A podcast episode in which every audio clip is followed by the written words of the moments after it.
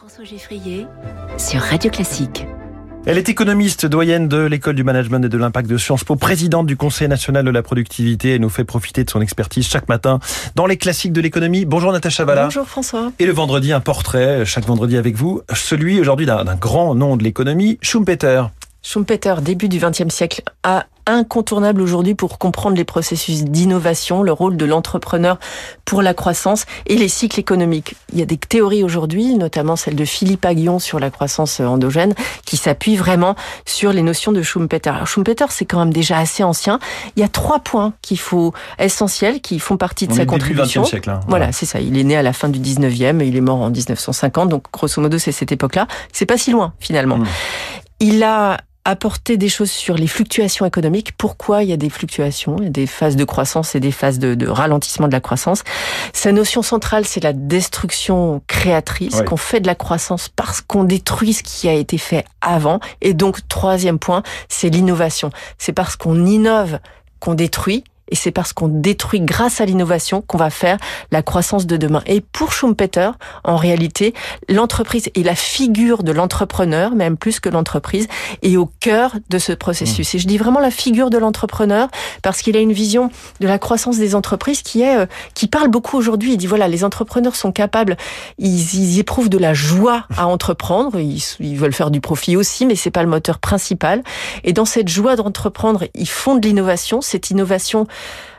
euh, par grappe crée des phases de croissance dans l'économie et ces phases de croissance permettent ben, d'améliorer le bien-être de façon générale. Et après, dans la trajectoire de l'entreprise, on se rend compte que les petits groupes deviennent gros et en fait, en devenant gros, j'allais dire, ils sont bourgeoises, peut-être pas, mais en tout cas, ils, ils procèdent d'une sorte de, de, de- d'endormissement par rapport au processus d'innovation et finalement, on innove moins parce qu'on va déléguer à des Mmh. vagues services de, de recherche et développement le processus des- des- de- d'innovation, on désincarne et donc ça se routinise et on arrive à une phase où il faudra un peu une crise pour faire de la destruction à nouveau, etc., etc. Alors la destruction créatrice, c'est très à la mode. Tous les politiques y font référence régulièrement. On en parle en ce moment avec l'intelligence artificielle.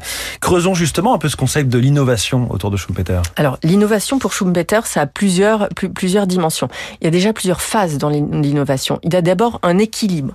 À l'équilibre, c'est ce que je disais tout à l'heure, il y a une reproduction du système par routine. C'est bien d'avoir cette phase-là, c'est pas forcément mauvais parce que ça permet de produire en masse et de diffuser ce qu'on dirait, appellerait aujourd'hui la diffusion de, l'innovation.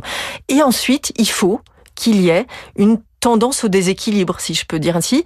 Donc, une succession d'innovations qui va bouleverser le système de production économique et déséquilibrer euh, cette croissance un peu euh, en, en, en ronron euh, pour ensuite faire de la destruction créatrice. Alors, ces innovations, elles ont plusieurs formes. Il y a une, il en distingue cinq, mais on, on a su les décliner aujourd'hui et dans les écoles de management, c'est très très euh, Mm. détaillé et ça fait un peu les choux gras de, de- de- des cours de management. Mais euh, il y a l'innovation produit. À l'époque, hein, c'était quand même assez euh, novateur d'avoir Mm. cette ventilation. Donc, on crée des nouveaux produits, ça fait de l'hétérogénéité dans ce qui est offert, euh, ça multiplie un petit peu la demande et ça permet de, de, de, de, de, de créer de la croissance. On innove dans le procédé, on change les techniques de production.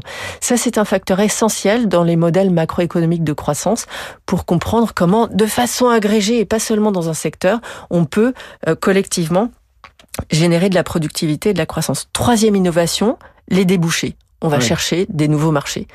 Dans l'assurance, aujourd'hui, on va chercher un nouveau, un nouvel univers assurable. Alors, on devient tous de plus en plus frileux parce qu'on Ouais. peut s'assurer contre plus en plus de choses. C'est une innovation de débouchés. Il y a une quatrième innovation qui est très d'actualité, qui est l'innovation de matières premières. À lui, à l'époque, c'était on passait du charbon au pétrole. Mmh. Bah nous, aujourd'hui, on passe du pétrole au solaire et à l'éolien. Donc c'est quand même encore très pertinent.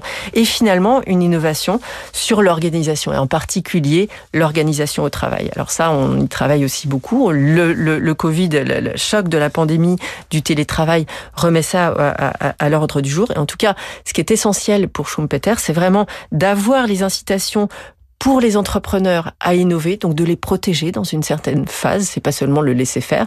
Pour lui, le, capitalisme est voué à, à, disparaître parce que dans le fond, les grands groupes euh, deviennent de plus en plus grands, le capital s'accumule et, et, finalement euh, les grands groupes se font haïr des peuples parce qu'il y a cette accumulation et donc alors il va un petit peu loin dans cette dimension-là. Je pense pas qu'on portera ça un peu plus loin dans l'histoire de la science économique, mais en tout cas, euh, Schumpeter est encore, encore largement d'actualité. Natacha Valla, merci beaucoup. Portrait de l'économiste Joseph Schumpeter dans votre chronique Les classiques de l'économie. Et ce matin, je vous garde, Natacha, vous revenez euh, à 7h15 dans les voies de l'économie parce qu'il y a un sujet dans l'actualité que vous connaissez bien. Ce sont les agences de notation. Voilà qu'elles pointent à nouveau le bout de leur nez. Moody's va réviser la note de la France ce soir.